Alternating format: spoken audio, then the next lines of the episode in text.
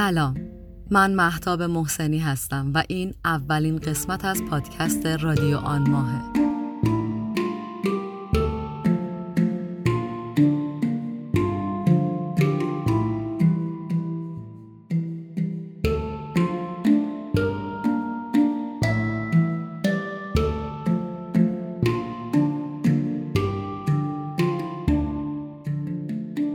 رادیو آن ماه قرار من براتون از فیلم، سریال، تئاتر، کتاب، موسیقی یا هر اثر هنری دیگه ای بگم که در اون ماه دیدم و شنیدم یا خوندم.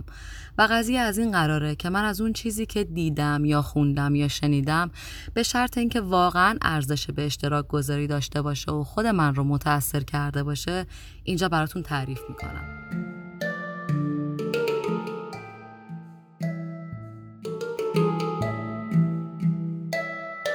موسیقی که در این پادکست میشنویدم کار دوست خوبم علی محمد شاهیه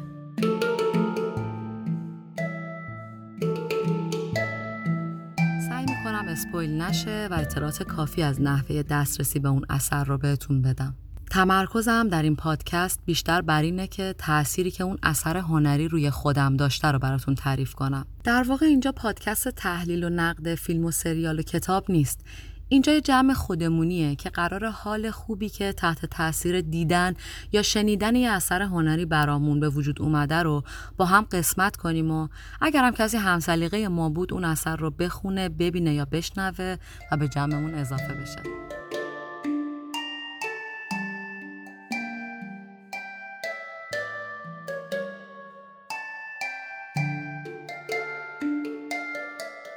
رادیو آن ماه دنیای تأثیرات هنری منه. به دنیای من خوش اومدید.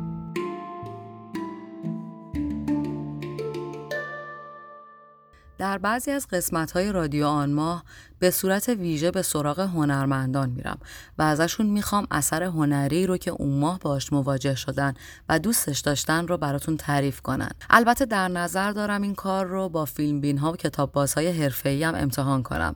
اگر دوست داشتید با صدای خودتون در آن ماه شریک باشید به راه های ارتباطی من پیام بدید. ممنونم.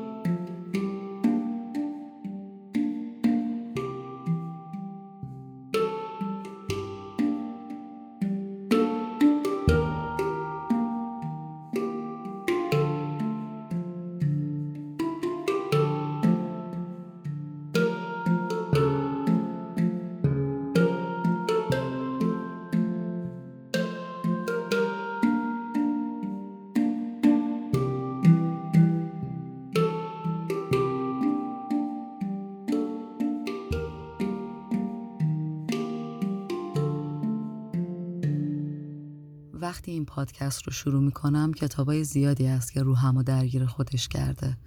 دوست دارم حتما اول از همه اونا رو شروع کنم و در کنارش دوست داشتنی های اون ماه رو هم قرار بدم که روی قول هر ماه یک معرفی بمونم. امروز می‌خوام راجع به کتاب شرق بهشت جانشتاین بک صحبت کنم. کتابی که اگر با معرفت نخونیش به نظر اتفاق عجیبی درش نمیافته. ولی وقتی لباس قواسی روح و بپوشی و شیرجه بزنی تو کتاب تازه عجایب خارق ای رو تو عمقش می‌بینی. من وقتی داشتم این پادکست رو می نوشتم تو شهر زیبای کیش بودم و کتابو با خودم نبرده بودم اما کلمه هاش در درونم می جوشید. تو بالکن رو به دریا نشسته بودم و به دره سالیناس فکر می کردم. به آدام، به بهشت، به آدم و حوا، به هابیل و قابیل. به جهنمی که به دست انسان ساخته میشه. وسط البته تیمشل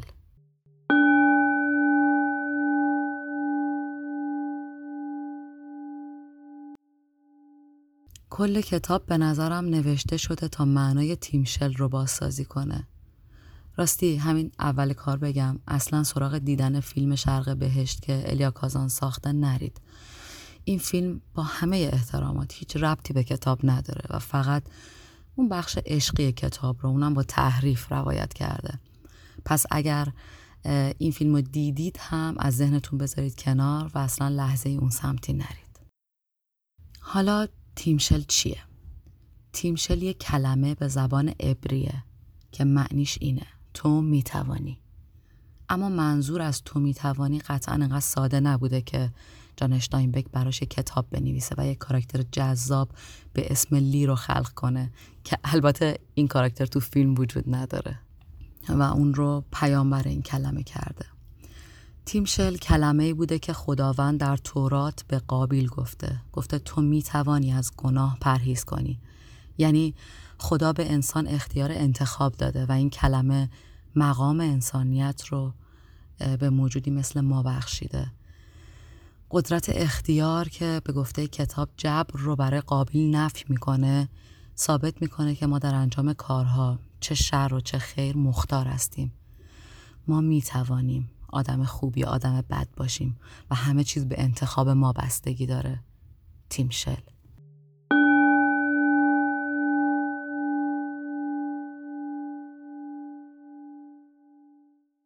و این قابیله که انتخاب می‌کنه برادرش رو بکشه. هیچ اجباری در کشتن حابیل وجود نداره. کل ساختار کتاب با ظرافت فوقالعاده و تمثیل و نماد و اینها قصه آفرینش رو از ابتدا تا به امروز داخل یه خانواده ساده روستایی بازسازی می‌کنه. و اگر از من بپرسید تم کار چیه تم کتاب چیه من میگم تم کتاب تیم شله. هزاران اتفاق خوب و بد جنگ فقر قهر آشتی مرگ زندگی رنج شادی توی این کتاب اتفاق میفته که سر تا سر اختیار ماست و می‌تونسته اتفاق نیفته. این کتابو که میخوندم ناخداگاه تمرین می‌کردم که جای بقیه کاراکترها فکر کنم. ببینم اگه جای بقیه می‌تونستم تصمیم بگیرم چطور عمل می‌کردم. چقدر قدرت داشتم متفاوت تر از اونها عمل کنم. چقدر تیمشل رو رعایت می‌کردم. جالب اینجاست که کتاب منو به جایی می‌بره که با شخصیت سیاه و منفی داستان کتی هم همراه شدم و قبول کردم که بخشی از حق هم می‌تونه نزد اون باشه. این کتاب فلسفی حتی نگاه روانشناسانه بهتون میده. هر وقت خوندینش و به کاراکتر لی و یا ساموئل همیلتون رسیدید از طرف من ببوسیدشون. یه چیزی بگم و تمام. این کتاب اصلا کتاب مذهبی نیست. با فلسفه‌ای که داره خیلی جاها به مذهب تنه می‌زنه. فقط در اون مایه فلسفی آفرینش داره که اونم به قدری در پردازش قصه مستحیل شده که نمی‌تونین به راحتی حسش کنید. من می‌خوام یه صفحه از کتاب رو براتون بخونم.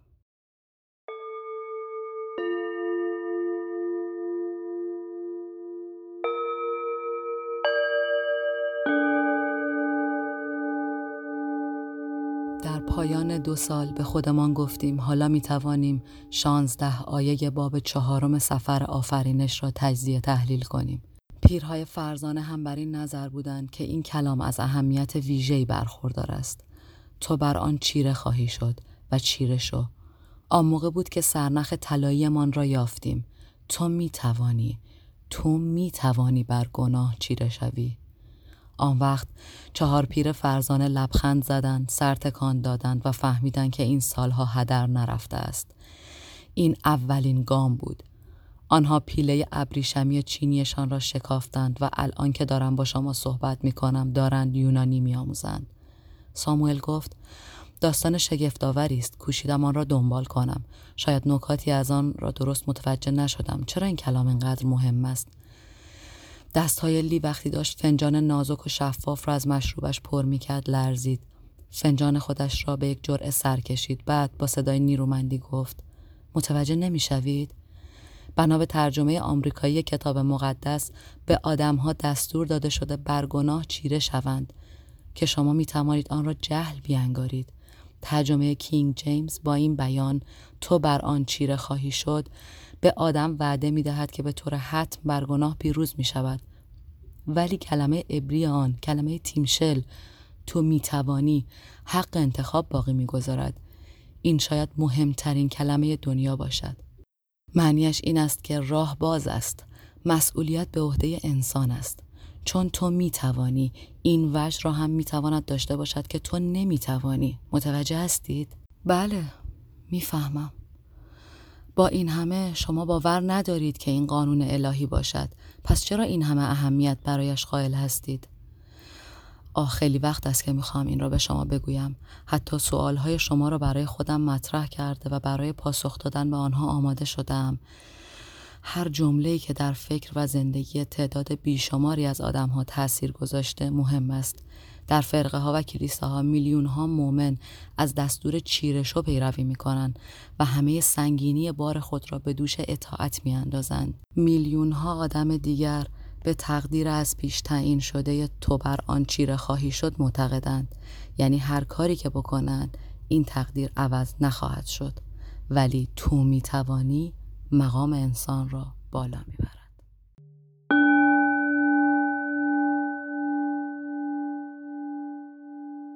خب این از کتاب. بریم سراغ سریال آن ماه. قبلش یه آهنگ گوش بدید که فضای ابری پادکست رو کامل کنه. این ترک مال مارک الیاهوه.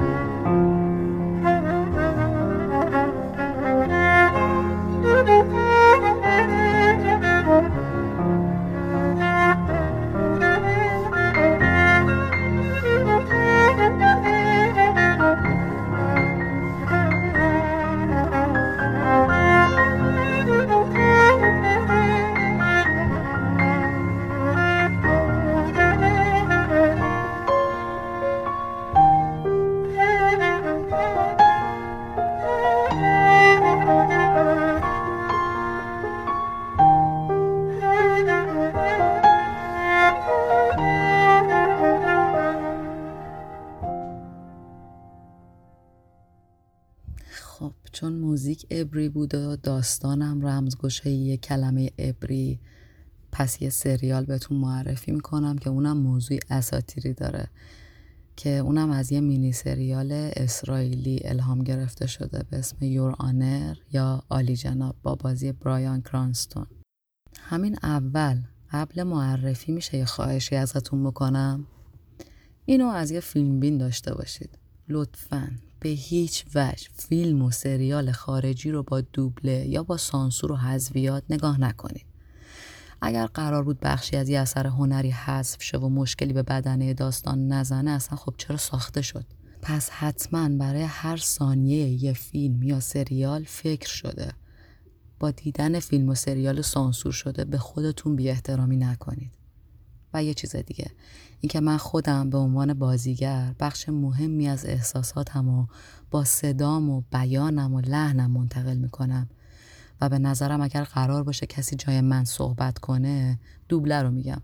دیگه بازیگر اون اثر من نیستم. درسته که در سالهای قدیم روال بر دوبله بوده و دوبلورهای ایرانی هم واقعا هنرمندن. ولی من خواهش می‌کنم فیلم رو با زحمت اصلی بازیگرش ببینید نه با دوبله.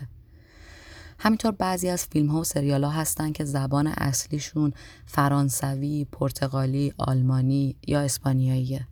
و بعضی شبکه های خارجی برای راحتی تماشاچیان انگلیسی زبانشون اونا رو دوبله انگلیسی می‌کنن. اونا هم برای دانلود موجوده.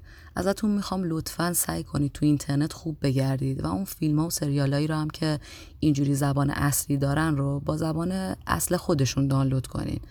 نمونهش لاکاسات پاپله که حالا با نام انگلیسی مانی هایست معروفه که اون رو هم فقط با دیدن نسخه اسپانیاییش می‌تونید جذابیت های تشدید کلمات رو رو لبای بازیگر رو ببینید و عاشق زبان اسپانیایی بشید.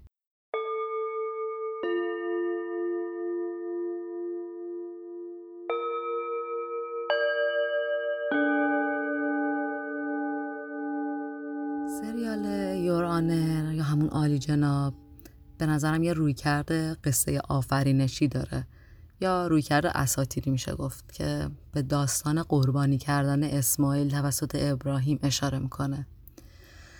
قصه از این قراره که شهر نیورلان یه قاضی عادل و خیلی آدم حسابی داره که بهترین و عادلانه ترین رعی ها رو برای پیچیده ترین پرونده ها میده.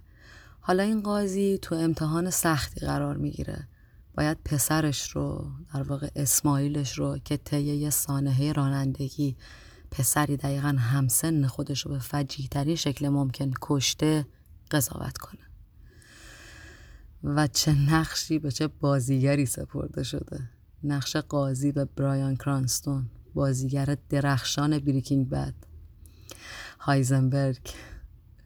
خب ببین یه قصه اساتیری افسانه که به سادگی در دل یه داستان آمریکایی جا داده شده. درست مثل شرق بهشت. هر دو مفهوم تیمشل رو دارن به زیبایی نمایش میدن. اینکه تو می‌توانی انتخاب کنی. لحظه های پرتنشی تو سریال می‌بینید که گاهی اوقات باعث میشه دکمه پاز رو بزنید و برید چند قدم راه برید و نفستون رو فوت کنید بیرون. جاهای زیادی حق با آدم بد قصه است. و شمایید که انتخاب می‌کنید آدمی رو همراهی کنید که قبلا خوب بوده و حالا اصلا خودش هم نمی‌دونه که بده یا خوب.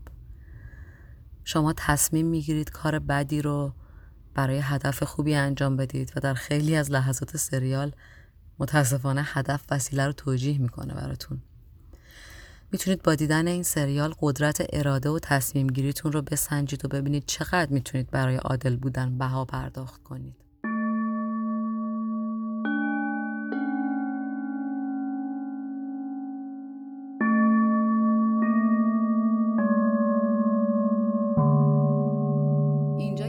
سعی می‌کنم به بخشای فنی آثار هنری که براتون به اشتراک می‌ذارم بپردازم این سریالم تا امروز با امتیاز هفت و هفت از بی نشون داده که استانداردهای بالایی برای ساخت قائل شده همطور که قبلا هم گفتم این پادکست تحلیل تخصصی نیست فقط سلیقه شخصی منه و به نظر من هم قسمت آخر سریال نمره قبولی رو دریافت نمی‌کنه.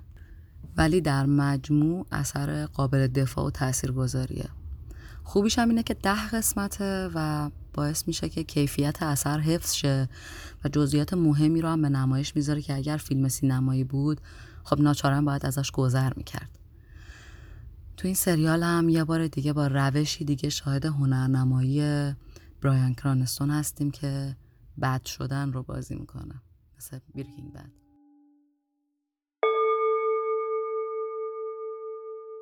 خب ممنونم که قسمت اول پادکست رادیو آماه رو گوش کردید. امیدوارم چیزهایی که گفتم به دردتون خورده باشه و براتون انگیزه شده باشه که برید و تهیه کنید و دانلود کنید یا ببینید و گوش بدید و یا بخونید. خیلی خوشحال میشم. اگر دیدید و خوندید و گوش کردید نظرتون رو هم اینجا و هم در اینستاگرام رادیو آماه برام بنویسید. بدونید نظراتتون برام مهمه چون برای شما دارم می‌نویسم. حتما می‌خونم و استفاده می‌کنم. ببخشید اگر کم و کاستی در پادکست بود با هم صحبت کنید و بهم بگید چطور می‌تونم بهتر باشم. شب و روزتون بخیر. ماهتون ماه. تا ماه بعد بدرود.